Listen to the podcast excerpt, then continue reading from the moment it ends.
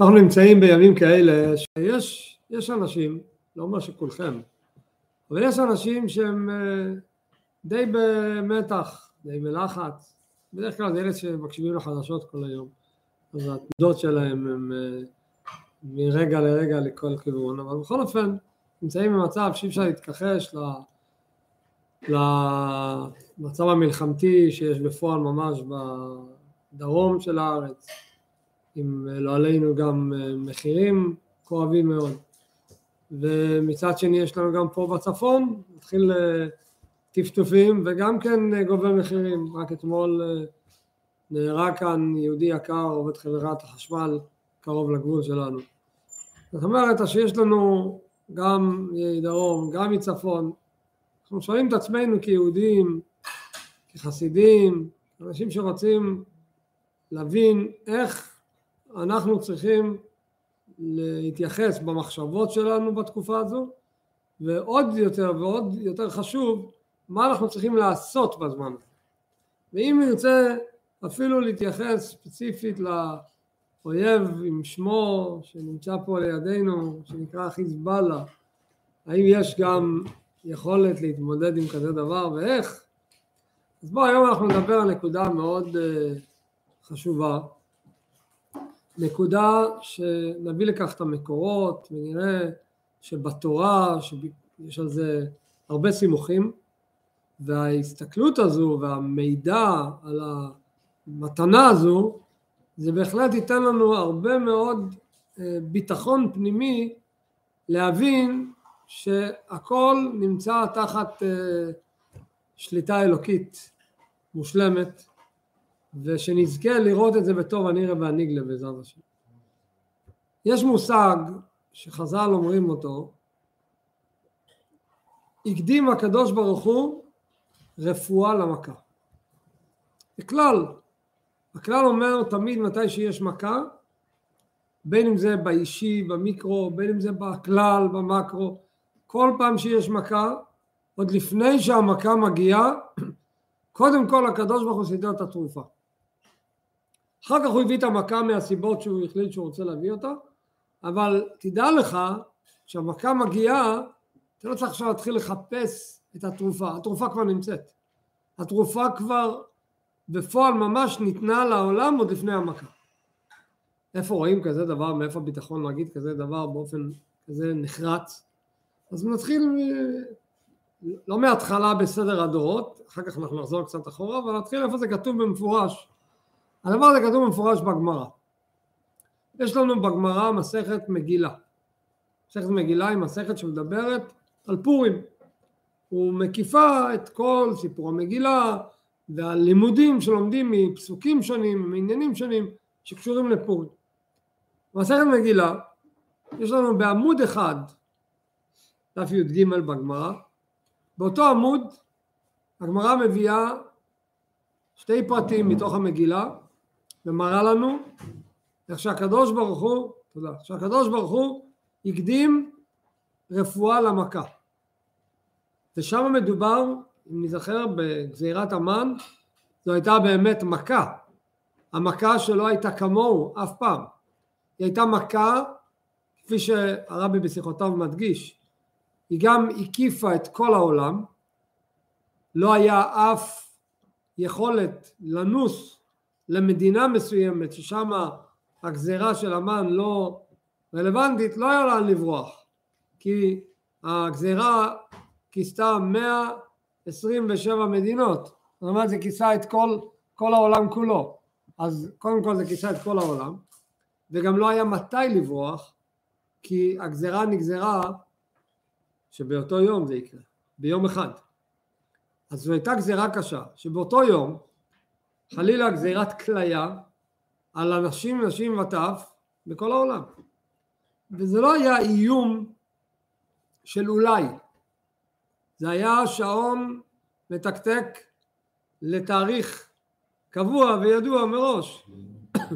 הם ידעו בתאריך פלוני, זה התאריך שבו גזירת המלכות נכנסת לתוקף.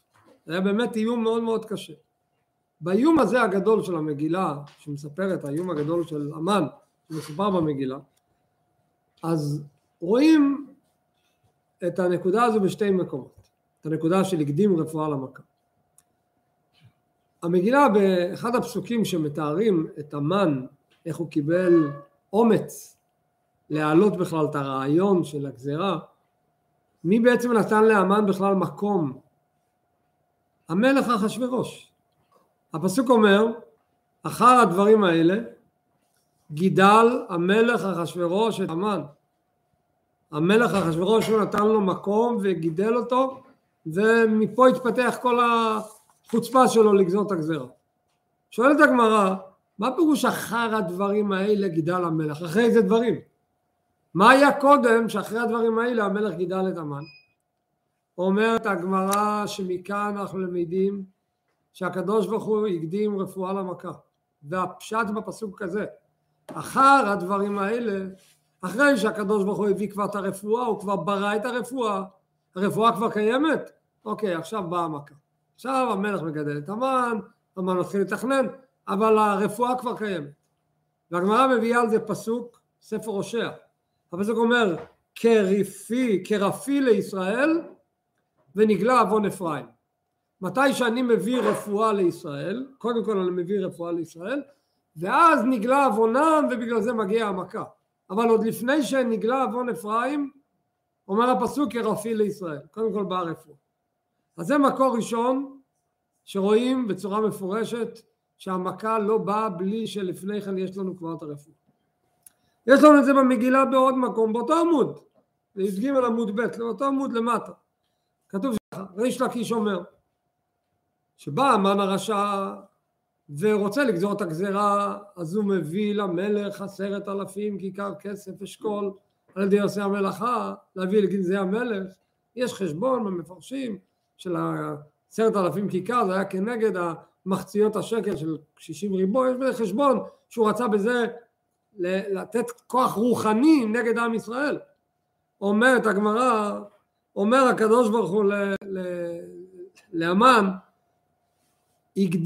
הקדוש ברוך הוא הקדים שקליהן לשקליו. הקדוש ברוך הוא הקדים את השקלים של היהודים לפני השקלים שלו. המצווה של מחצית השקל קיימת עוד מזמן משה רבינו. ועם ישראל נותן כל שנה מחצית השקל. אז מחצית השקל זה מצווה שכבר קיימת לפני שבכלל המן מתעורר לעשות משהו, וכבר יש את המצווה הזו של מחצית השקל. אז שהמן מתעורר לעשות הגזירה, אומר לו הקדוש ברוך הוא, תעוררת מאוחר מדי, העניין כבר סגור ומחור, השקלים שהם נתנו כבר ביטל את העניין, הגזירה כבר התבטלה. אז זה הנקודה שרואים בעניין הזה של המגילה, רואים בשתי המקומות הללו, כך שהקדוש ברוך הוא הקדים רפואה למכה. בעצם הרעיון הזה מופיע בהרבה מקומות, זה גם עדויות אישיות של אנשים מסיפורים מעניינים שקראו להם, שראו את הנקודה הזו של הקדים רפואה למכה, אנחנו נראה עוד מעט כמה מהם, אבל בואו נראה שזה בעצם לא התחיל רק בסיפור של גזירת המן. נלך עוד קודם לכן, נלך במכה הראשונה עם ישראל כעם קיבל. המכה הראשונה זה בעצם הגלות הראשונה, גלות מצרים.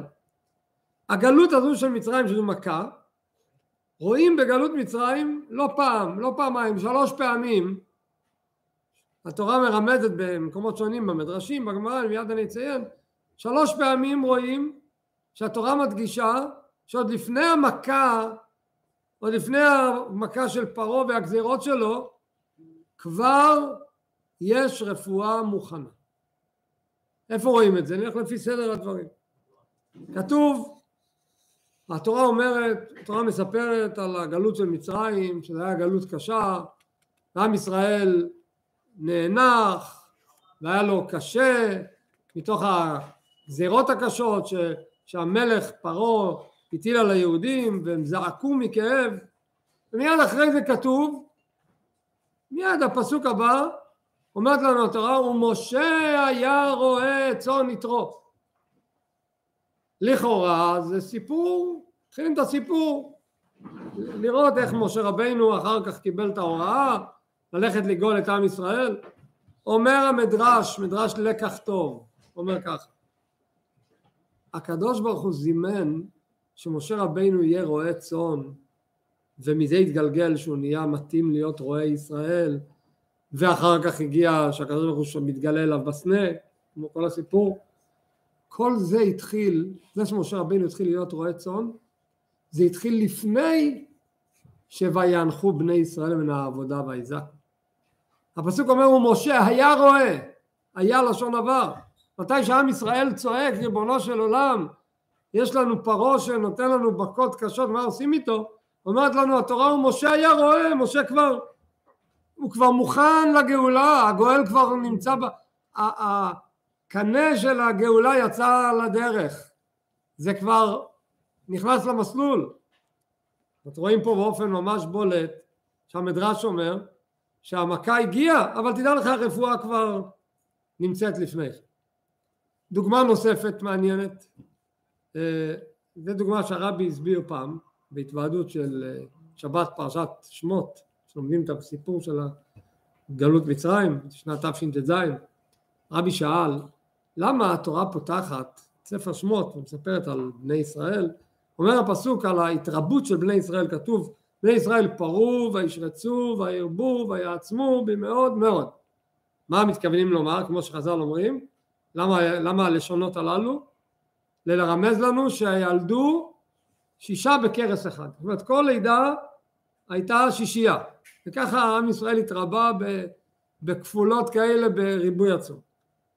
ורק אחר כך מספרים לנו, ויקום מלך חדש, חדש בגזירותיו, או מלך חדש ממש, וגזר גזירות. למה קודם כל מספרים לנו בני ישראל פרו וישרצו, ואחר כך על הגזירות? להגיד לנו, עם ישראל הוא עם מעל הטבע. איפה רואים את זה שמעל הטבע? ההתרבות שלהם היא מעל הטבע. יש להם את הלידה שלהם, לידה זה טבעי, הלידה שלהם היא לא טבעית, היא 6 בקרס אחד. תדע לך, מדובר בעם שהוא מעל הטבע. עם כזה שהוא מעל הטבע, עכשיו נו, שיבוא פרעה, לגזור גזירות, נגד מי הוא הולך? נגד עם שהוא עם ניסי, עם ניסי לא ניבל מהגזירות של פרעה, כי הנס וההנהגה האלוקית היא יותר חזקה מכל הגזירות של פרעה. אז פה רואים שוב את הנקודה הזו, מה נתן ליהודים כוח לעמוד בקושי הגלות? הידיעה שהם לא מונהגים על פי הטבע, ובמילא התחזיות של הטבע לא רלוונטיות בכלל לעם הזה. אז פרעה יש לו תוכניות טבעיות חלילה לחלות את עם ישראל, זה לא רלוונטי מה שהוא מתכנן, כי עם ישראל הם מעל הטבע. לכן התורה מדגישה את הנס הזה, בני ישראל פרו וישרצו עוד לפני שויקום מלך חדש. בנקודה נוספת, עדיין בגלות מצרים, איפה רואים את הגאולה המרומזת בתורה עוד לפני התחלת הגלות?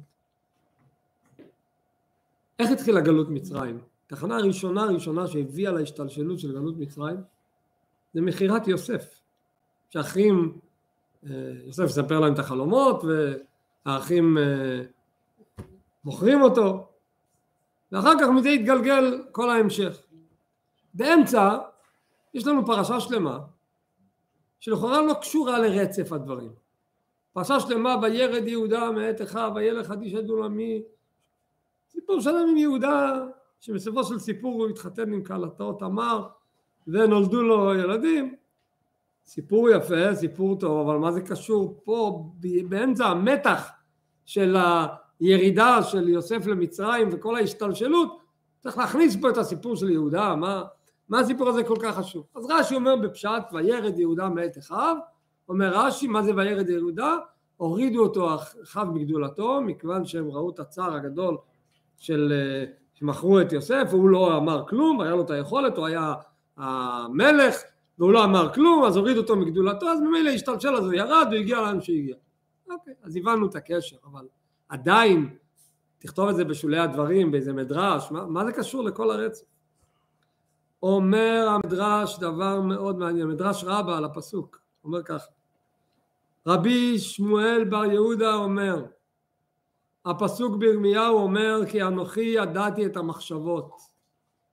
אומר המדרש ככה, יש לנו שבטים, יוסף, ראובן, יעקב, יהודה והקדוש ברוך.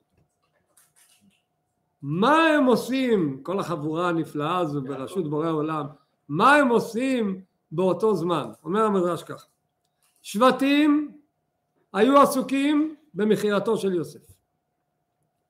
יוסף בעצמו, ראובן ויעקב, היו עסוקים בשק ותענית.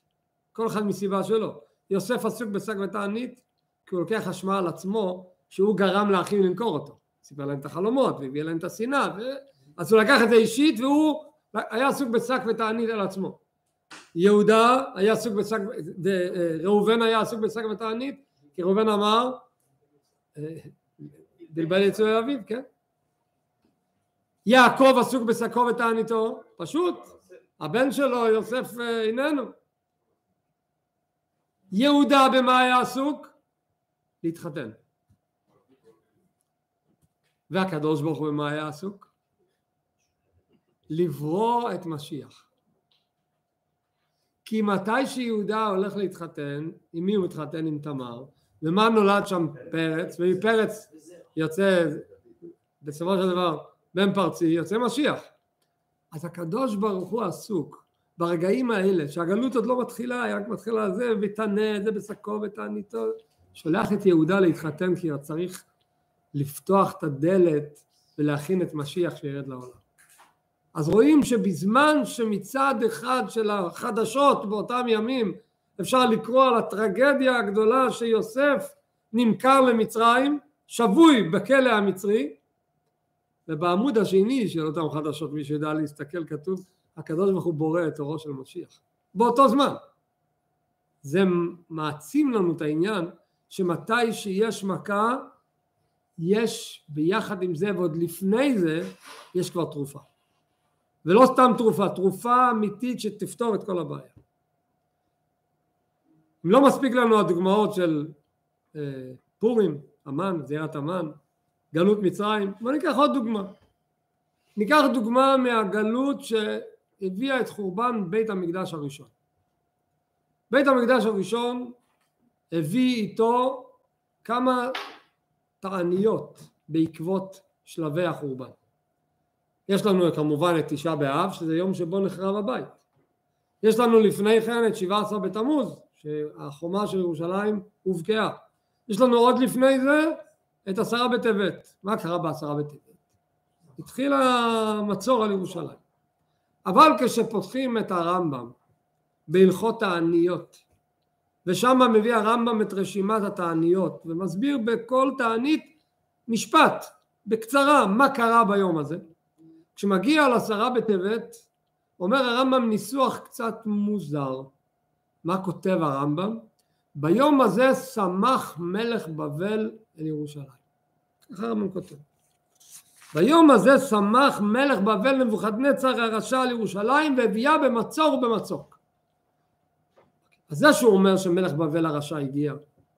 מצור ומצוק. אוקיי, זה הסבר על התענית. אבל המילה הראשונה לא מובנת. מה זה נקרא שמח? שמח מם חפסף. מה פירוש המילה שמח? רבי מדייק את הדיוק הזה, הוא אומר, המילה שמח זה מילה תמיכה. כמו שאומרים בתהילים, באות סמך, סומך השם לכל הנופלים. המילה שמח זה מילה תמיכה, מילת עידוד, מילת חיזוק. מלך בבל, נבוכדנצר הרשע, הוא לא בא לעודד, הוא בא להשים את ירושלים במצור ובמצוק. אז איך ייתכן שהרמב"ם בלשונו הזהב מצמיד לפעולה הרשעית והשטנית של נבוכדנצר הרשע ביטוי שהוא במובן חיובי של שמח מלשון תמיכה? זה הרבי שואל. זה הרבי עונה תשובה מעניינת. אומר כאן הרמב"ם תומן לנו סוד מעניין. כל החורבן, למה הוא בא? החורבן, הסיבה שהביאה את החורבן, אחד הסיבות בכל אופן, זה שנאת חינם. פירוד לבבות. הקדוש ברוך הוא רוצה שעם ישראל יתקן את הבעיה הזו. הקדוש ברוך הוא רוצה שלא יהיה פירוד לבבות, עד הרבה, שיהיה אחדות. ואם יהיה אחדות, לא יהיה חורבן. הגזירה תתבטל. מה עושה הקדוש ברוך הוא? שולח את מלך בבל. מה המטרה שלו? יש לו מטרה גלויה, יש לו מטרה סמויה. את המטרה הסמויה הוא לא יודע בעצמו, הוא סך הכל רובוט שהקדוש ברוך הוא שולח. הוא יודע רק את המטרה הגלויה, הוא בא לשים את ירושלים במצוק, זה המטרה הגלויה שלו. אבל יש גם מטרה סמויה שהקדוש ברוך הוא מכוון. מה המטרה הסמויה? לקחת את כל היהודים בירושלים, לסגור אותם במקום אחד, אין יוצא ואין בא, תתאחדו. תהיו ביחד, תהיו בדבק. אם היו מנצלים את הסיטואציה של הרגעים האלה, ובאמת הופכים להיות מאוחדים באמת, הגזרה הייתה מתבטלת. אז הפעולה הזו שמלך בבל בא להציק, קודם כל הוא לא בא להציק, קודם כל הוא בא, שמח מלך בבל, הוא בא לסמוך, הוא בא לתמוך, הוא בא להביא תיקון לבעיה. לא ניצלו את ההזדמנות, אז חלילה היה חורבן של בית המקדש. אבל רואים פה את הנקודה שהקדוש ברוך הוא מביא מכה, מביא חורבן, בעצם זה לא חורבן. עוד לפני זה יש תרופה, יש עידוד, יש פתח לבטל את הגזירה. זה המטרה האמיתית. אותו דבר, אותו רעיון אומר הרבי הצמח צדק לגבי השבתות של בין המצרים. ידוע הרי שבשבת של בין המצרים אין דיני אבל, שבת אין תענית, אין אבל, אין שום סממן של בין המצרים, אז הוא מביא שהשבתות של בין המצרים זה הרפואה של בין המצרים, זה הימים הריקה, כל המטרה בבין המצרים זה להפוך את הימים האלה לששון ולשמחה, אז הוא אומר המטרה שלו הוא בעצם להפוך. אז עד פה ראינו את הרעיון הזה של הקדים הקדוש ברוך הוא רפואה למכה בהיסטוריה, בהיסטוריה של ספר שמות, גלות מצרים, בהיסטוריה של גזירת אמן, בהיסטוריה של חורבן בית המקדש. בואו נתקדם קצת יותר לזמננו, לדורנו, לדורותינו, עוד לא בדור שלנו, אבל בואו נתקדם, דוגמאות אפשר מההיסטוריה להביא הרבה, אבל נתקדם בו דוגמה מעניינת אולי פחות מוכרת, מושג של הקדמת רפואה למכה. בשנת תקפ"ו, זה היה בשנת 1825 למניינם, הכתירו ברוסיה את הצאר ניקולאי הרשע מרושע שעשה הרבה גזירות על עם ישראל, אז הכתירו אותו כמלך. באותו זמן הרבי הצמח צדק סיפר, הרבי הצמח צדק עוד לא היה אז רבי, אז זה עוד היה בחיי האדמו"ר האמצעי, אבל הוא סיפר סיפור מעניין. הוא אמר ככה, שהאדמו"ר הזקן, סבא שלו, בעל התניא, הראייה שלו היה לה עוצמה לפעול דברים, מה של צדיקים אחרים זה היה צריך להיות בדיבור, הוא במבט פעל. ואז הוא הביא דוגמה. הוא אומר בהשגחה פרטית, כשהובילו את הסבא, דהיינו את האדמו"ר הזקן, מבית החקירה למאסר, הרי לקחו אותו לכלא, מאסר הידוע, אז לקחו את האדמו"ר הזקן מבית החקירה למאסר, הובילו אותו בחצר, בחצר היה ילד קטן, קטן מאוד, אולי הוא היה בן שנה וחצי. המלך, הילד הקטן הזה היה הבן של הקיסר. לקיסר קראו פאבל, הקיסר הראשון ברוסיה. הילד הקטן הזה, בן שנה וחצי, הוא היה ניקולאי הקטן. ילד קטן, בן שנה וחצי, שיחק בחצר, הוא היה שם, אבא שלו הקיסר. כנראה בא לביקור באותו יום למקום, אבל הבייביסיטר לקח את הילד שלו. ילד קטן, במה הוא שיחק? אנחנו היום יודעים שמח שמם החמאסניקים מלמדים ילד קטן מגיל אפס להחזיק חרבות וככה מגדלים אותם. כנראה שגם פאבל ככה גידל את הילד הקטן שלו, ניקולאי הקטן, בחינוך של אכזריות. והילד הקטן החזיק שוט ביד. וכשהם הובילו את האדמו"ר הזקן מבית המעצר, מהחדר החקירות למעצר, והוא היה בחצר, ילד קטן, בן שנה וחצי, רואה את האדמו"ר הזקן, אז הוא הרים את השוט, כאילו להרביץ לו, להכות את האדמו"ר הזקן. האדמו"ר הזקן, הבעל התניא, נתן בו מבט חודר לילד, הסתכל עליו במבט חודר, ומרוב בהלה, נפל לו השוט מהיד. עכשיו, זה סיפור שהיה כמה שניות, עם ילד בן שנה וחצי, לא יודע אם מישהו בכלל שם לב, זה סיפור שכנראה האדמו"ר הזקן סיפר לצמח צדק אחר כך. אבל הרבי צמח צדק סיים ואמר, אם לא היה הסיטואציה הזו וניקולאי היה גדל כמלך רשע, לא היו עומדים בגזרות שלו. זה היה מביא כליה חלילה קשה על עם ישראל. בזה שהאדמו"ר הזקן גרם לו להפיל לו את השוט מהיד בתור ילד קטן בן שנה וחצי, הוא ריקח את הקליפה הקשה של ניקולאי, ובמילא הגזרות היו יותר בעלי יכולת, יותר מתונות. דבר מופלא ביותר, שהקדוש ברוך הוא הביא רפואה לפני המכה. באותה סיטואציה אף אחד לא ידע מזה, זה משהו אלוקי, אבל זכינו שגילו לנו את הסוד המעניין הזה, את המושג הזה של הקדמת רפואה למכה.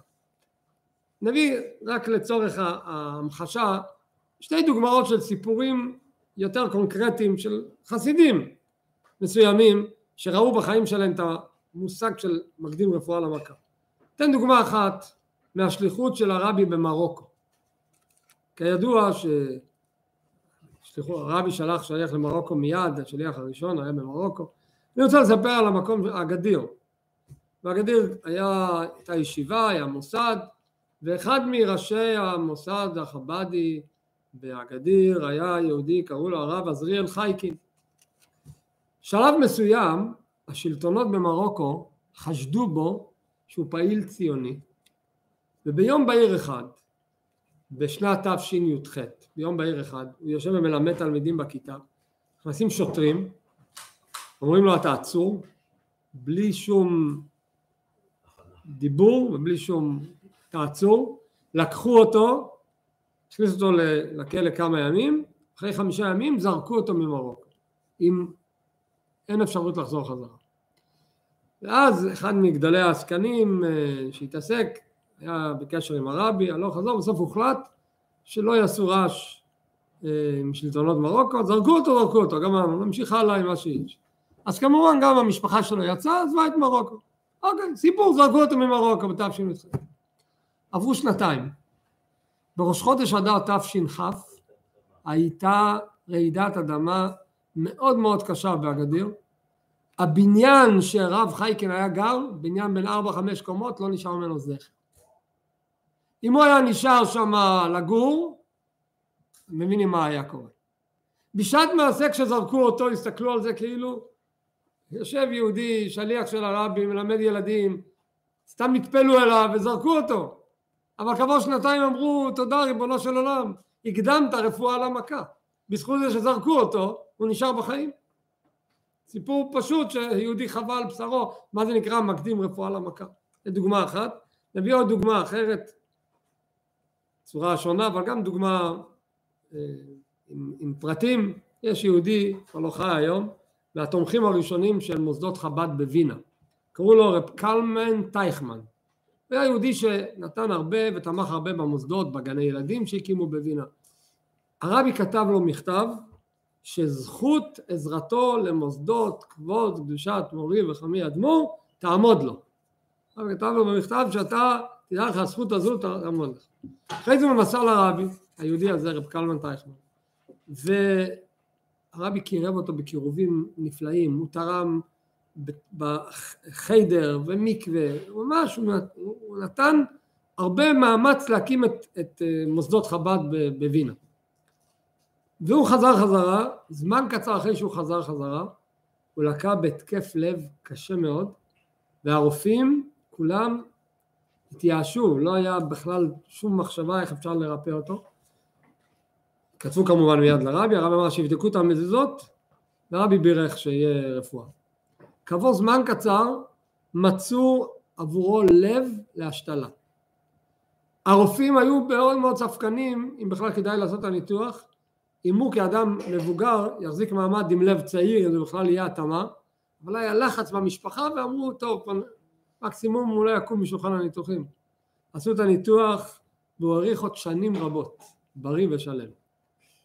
הוא תרם והוא נתן והוא קיבל ברכות. בשעת מעשה הוא ראה בזה, בסדר, תרמתי, קיבלתי ברכה. הוא לא הבין, רק אחר כך, למפרע, שכשהרבי אמר לו שהזכות תעמוד לו, הרבי נתן לו את הברכות, זה בעצם מה שהציל את החיים שלו. מה שכולם התייאשו מהחיים שלו, הוא האריך שנים רבות.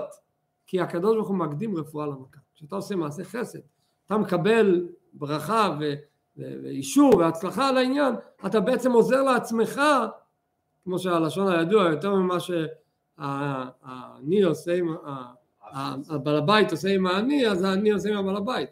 אתה נותן, אתה בעצם מקבל. ניקח עוד נקודה בעניין הזה שמקדים רפואה למכה. הרבי דיבר בהתוועדות של י"ב תמוז, תשי"ב. הרבי דיבר על, לא עלינו, על המחלה, שם ישמור, שאנחנו אפילו לא רוצים לקרוא לה בשם. הרבי הביא את דיבר על המחלה ועל צורת איך היא תוקפת את הגוף, למה הוא הביא את זה? קודם כל דיבר על תורת החסידות. כלומר, יש כאלה שהם לא רוצים ללמוד חסידות. ויש להם שתי טענות על חסידות. טענה אחת הם טוענים, כל כך הרבה שנים היו בלי חסידות, הסתדרו, מה צריך? דבר חדש. טענה שנייה, יש כאלה טוענים, לימוד החסידות, מה הוא גורם? הוא גורם להוריד לנו את האגו. הוא לוקח לנו את הישות שלנו. הוא לוקח לנו, מה זה לימוד שכל עניינו לגרום לנו שלילה? הרב אומר, כדי להסביר את זה, ניקח דוגמה מהמחלה הקשה. המחלה הזו זו מחלה מוזרה. במה היא מוזרה? היא איומה ושם ישמור. אבל היא שונה מכל המחלות. מחלה בדרך כלל, חסר לבן אדם משהו בגוף. נחלש לו משהו בגוף. נלקח לו חלילה איבר מהגוף. המחלה הזו היא הפוך. יש תוספת לגוף. גודל משהו נוסף לגוף. ומה זה עושה עלינו הגידול הזה? הוא גורם נזק עצום. מחלה קשה. ואז באה הרפואה. הקדוש ברוך הוא הביא לעולם גם חוכמה שיש רפואה מסוימת בוודאי למחלה הזו. מה הרפואה עושה? הרפואה הזו היא לא באה לחזק את הגוף, היא באה לתקוף את אותו חלק. וכשהיא תוקפת אותו, אם לוקחים את הרפואה במינון המסוים, שזה רק יתקוף את החלק הזה ולא חלילה את החלקים החיוניים בגוף. יבוא מישהו ויגיד, לפני שנים לא השתמשו בתרופות כאלה, למה משתמשים בתרופות חדשות? פעם משתמשו בתרופות שמביאים חיזוק, מה אתה מביא לי תרופה שתוקפת? כמובן שמי שיגיד את הטענה הזו זה טענה מגוחכת. הרבי, חסידות זה אותו דבר. במילים אחרות היה אפשר גם להבין שתורת החסידות באה לעולם כהקדמת רפואה למכה. תראו, תורת החסידות זה גם כן רפואה למכה לא עלינו, שהיא באה להוריד את הגידול הישות שיש באדם. האגו שמתווסף באדם זה סוג של גידול שצריך להוריד אותו, אבל עם הבדל אחד בין חסידות לרפואה למחלה הזו. שבמחלה הזו צריך להיזהר לא לקחת את התרופה מדי הרבה. אבל בחסידות תיקח ותיקח בלי גבול. פה אין לך מה לחשוש שזה יגרום חלילה נזק. אבל בעצם רואים פה את הנקודה הזו שהקדוש ברוך הוא הקדים רפואה למכה, גם ספציפית רפואה כפשוטו למחלה הזו, וגם תורת החסידות זה סוג של רפואה רוחנית למכה הגדולה הזו. עכשיו נראה כמה דוגמאות מפעולות בדור שלנו ממש, שהרבי עשה. חלקם הרבי דיבר עליהם במפורש ואמר שזה הקדמת רפואה למכה. פעמים הוא דיבר על זה לפני המכה, שזה הקדמה שעוד לא באה המכה, הוא אמר זה הקדמת רפואה למכה. פעמים הוא דיבר אחרי המכה, שהפעולה שהוא עשה לפני כן זה היה הקדמת רפואה למכה, ולפעמים הרבי לא אמר כלום, אבל הרגש של חסידים היה שיש בזה עניין של הקדמת רפואה למכה. כך גם כמה דוגמאות.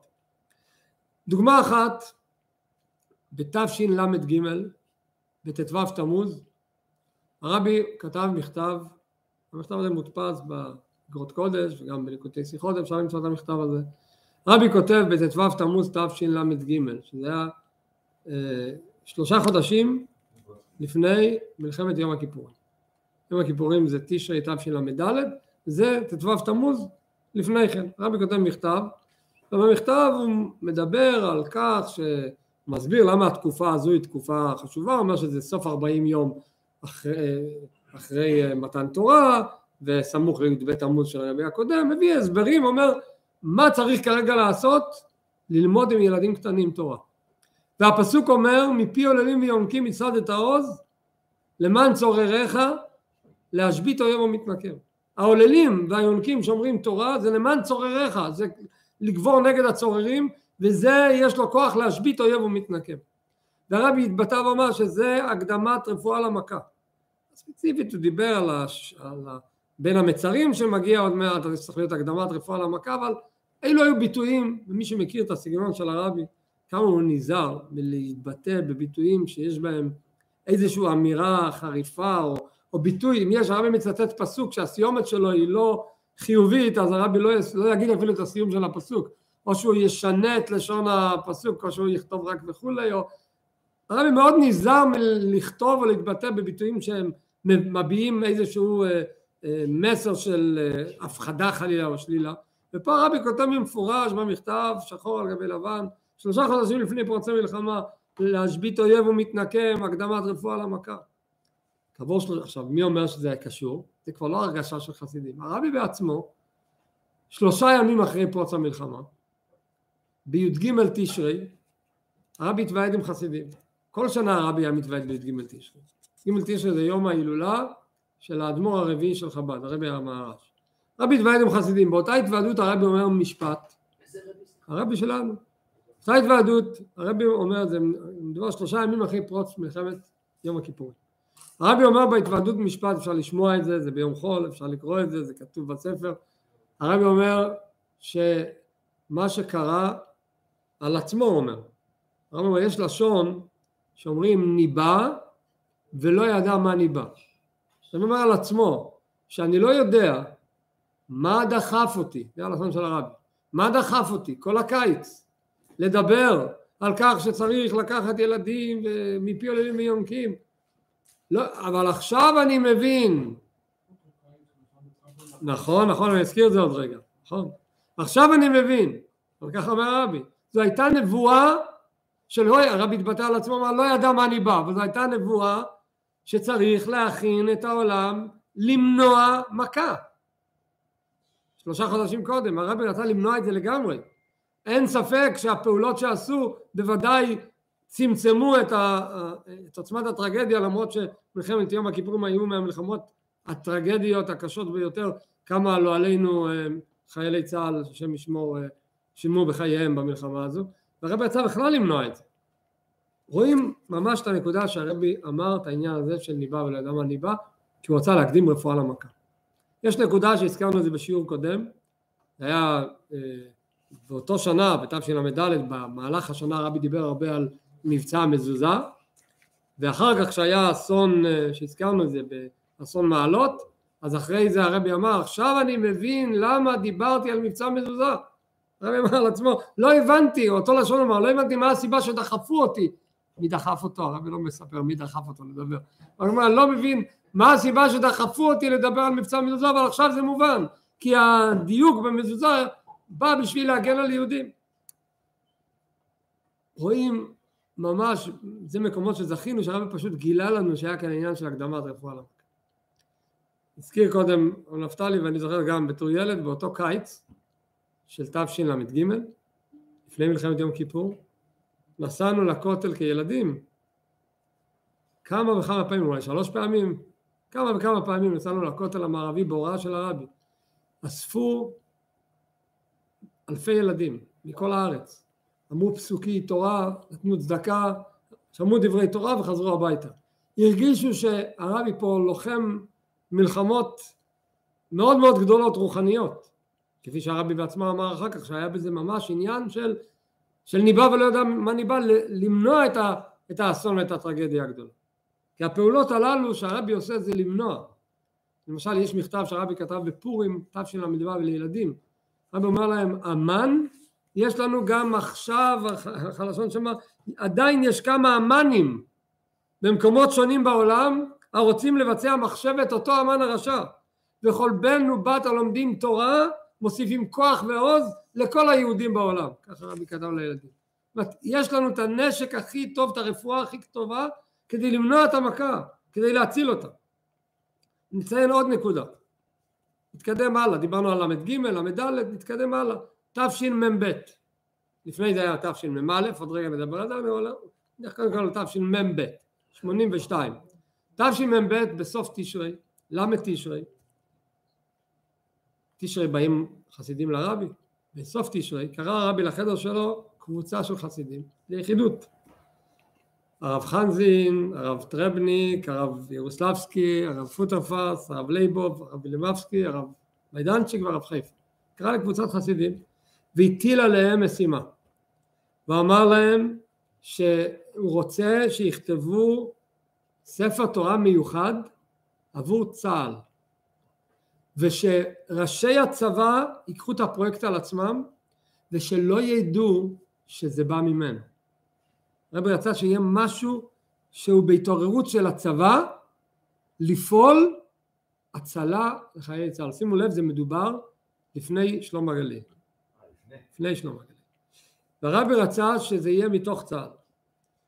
עבר פרק זמן, זה היה בלמד תשרי, עבר פרק זמן, הגיע לחודש כיסלב, בחי כיסלב, י"ח כיסלב, אז הרב של כפר חב"ד הצליח להיפגש עם הרב הראשי לצה"ל, אז היה גד נבון, היה הרב הראשי לצה"ל, הצליח להיפגש איתו, וקבע איתו שהרב נבון אומר, הולכים על זה, כותבים ספר תורה, והוא אפילו אמר שתי האותיות הראשונות, יהיו לזכות הרבי, ממש, הרב גרליק דיווח לרבי שהעניין סגור, למחרת בהתוועדות הרבי דיבר על כך בגדול, כי העניין כבר סגור מצד הצבא, ביתת כסלב הרבי דיבר לכל החסידים שצריך לדאוג לרשום את כל חיילי צה"ל שלהם אותיות בספר תורה.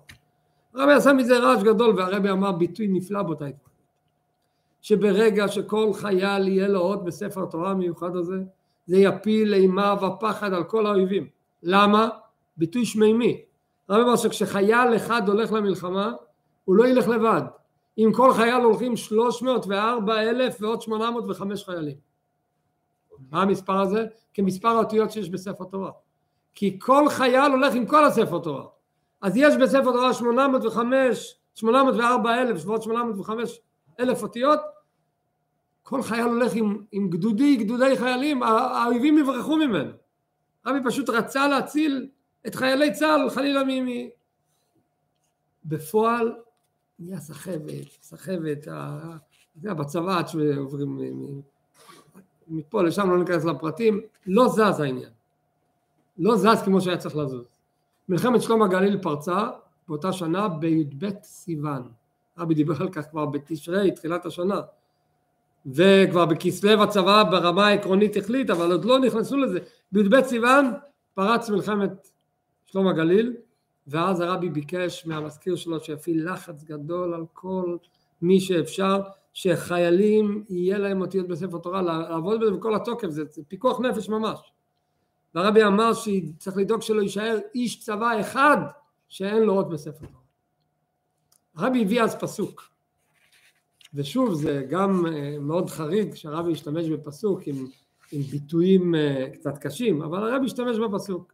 הפסוק אומר ככה בספר דניאל, נקרא את לשון הפסוק, פסוק מפחיד, ובעת ההיא יעמוד מיכאל השר הגדול העומד על בני עמך, והייתה עת צרה אשר לא נהייתה מיות גוי עד העת ההיא, ובעת ההיא ימלט עמך כל הנמצא כתוב בספר.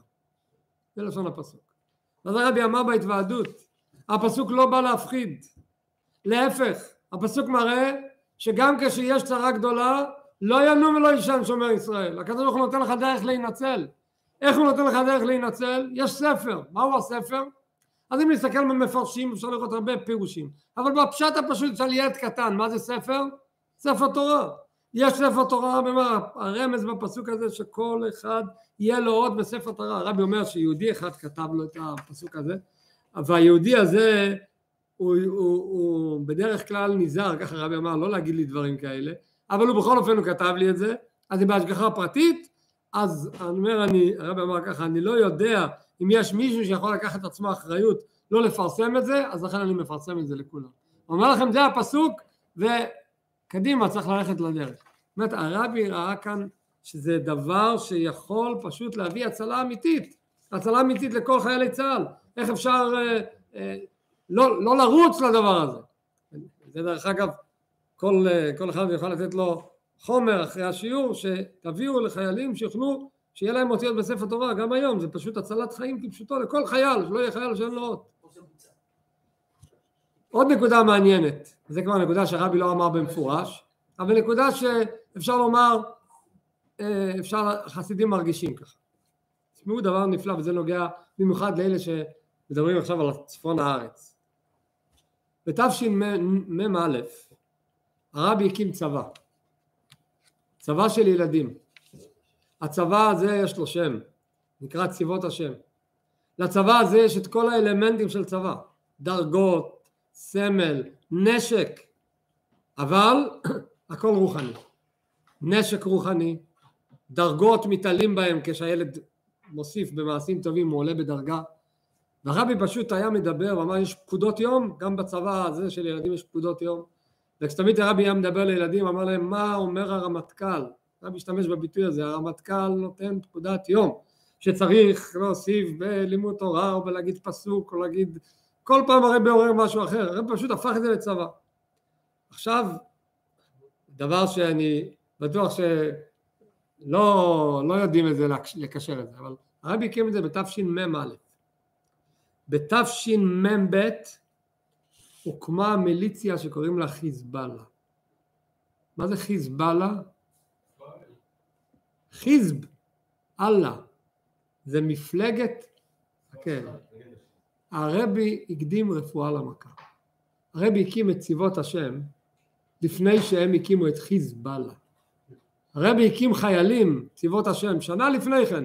יש לנו כבר צבא, צבאות השם, השם כבר תפוס, אי אפשר כבר להשתמש איתו, יש חיילים, יש להם נשק, והם מצליחים בקרב. זה דבר מדהים, הרבי לא הזכיר את זה, אבל פשוט הסתכלו, תבדקו, זה דבר שאפשר לבדוק אותו בקלות, מתי הוא קם הארגון הזה, מתי הוא קם הארגון הזה.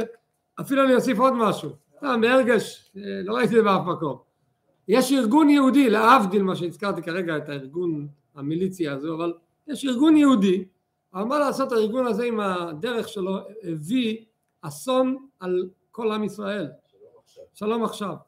היום כבר לא צריך הרבה להסביר למה הדרך הזו הביאה אסון על עם ישראל. כנגד ההמנון והסיסמה שלום עכשיו, באותו זמן הרבי אמר הסיסמה, מהי הסיסמה של צבאות השם? משיח עכשיו. ואז יש את הניגון, את ההמנון באנגלית, We want משיח now. משיח now זה משיח עכשיו. הרבי הכניס לעולם את משיח עכשיו להתמודד עם שלום עכשיו. זה לא כתוב באף מקום, אני מנסה לבד לעשות החיבורים. אם יש הקדמת רפואה למכה זה בכל דבר. ואם נרצה להתחבר עוד הרגש מעניין, הזכרתי קודם שבקיץ שלפני מלחמת יום כיפור, הגיעו לכותל רבבות עם ילדים, נכון? אנחנו עכשיו אחרי מלחמת שמחת תורה, בקיץ שלפני מלחמת שמחת תורה, עכשיו בקיץ האחרון, הייתה פתאום התעוררות בכל הקיץ, בכל חב"ד בעולם, להשלים את ספר התורה השמיני של ילדי ישראל, ובכף מנחם אב, בקיץ האחרון, הגיעו רבבות לכותל המערבי, להשלים את ספר התורה ולהכניס את ספר התורה השמיני של ילדי ישראל. הרבי מכוון את החסידים, כמו שאומרים ניבא ולא יודע מה היא ניבא, אף על גב דהי הוא לא חזי, מזלי הוא חזי, כמו לפני מלחמת יום הכיפורים, הרבי רצה שכל החסידים יהיו וכל הילדים יהיו בכותל וזה יביא כוח למלחמה שעומדת לפרוץ. גם בקיץ הזה קרה בדיוק אותו דבר, 50 שנה אחר כך. בתשרי ההוא פרץ המלחמה, בתשרי שלנו פרץ המלחמה. בקיץ שלפני אז היה את ההתאספות הזו בכותל, גם בקיץ האחרון זה היה. אז בוודאי ובוודאי שכל מה שקורה נשלט על ידי הקדוש ברוך הוא. רק הרפואה קיימת, הכוח קיים. לא צריך להתבלבל, צריכים ללכת לעשות למעשה, לקחת את הנשק הרוחני, הנחת תפילין, מבצע מזוזה, עוד בספר תורה לכל אחד, לכל חייל. אין ספק שאם נשקיע בדברים האלה, ברפואה הזו, אז זה יבטל כליל את כל המכות המדומיינות, נסתכל בחדשות האמיתיות ונראה את התמונה האמיתית של העניין, לא נתפעל חלילה מכל מיני הפחדות, כי הנה לא ינום ולא ישן שומר ישראל, והקדוש ברוך הוא בוודאי יביא ויוביל את כולנו לגאולה האמיתית והשלמה.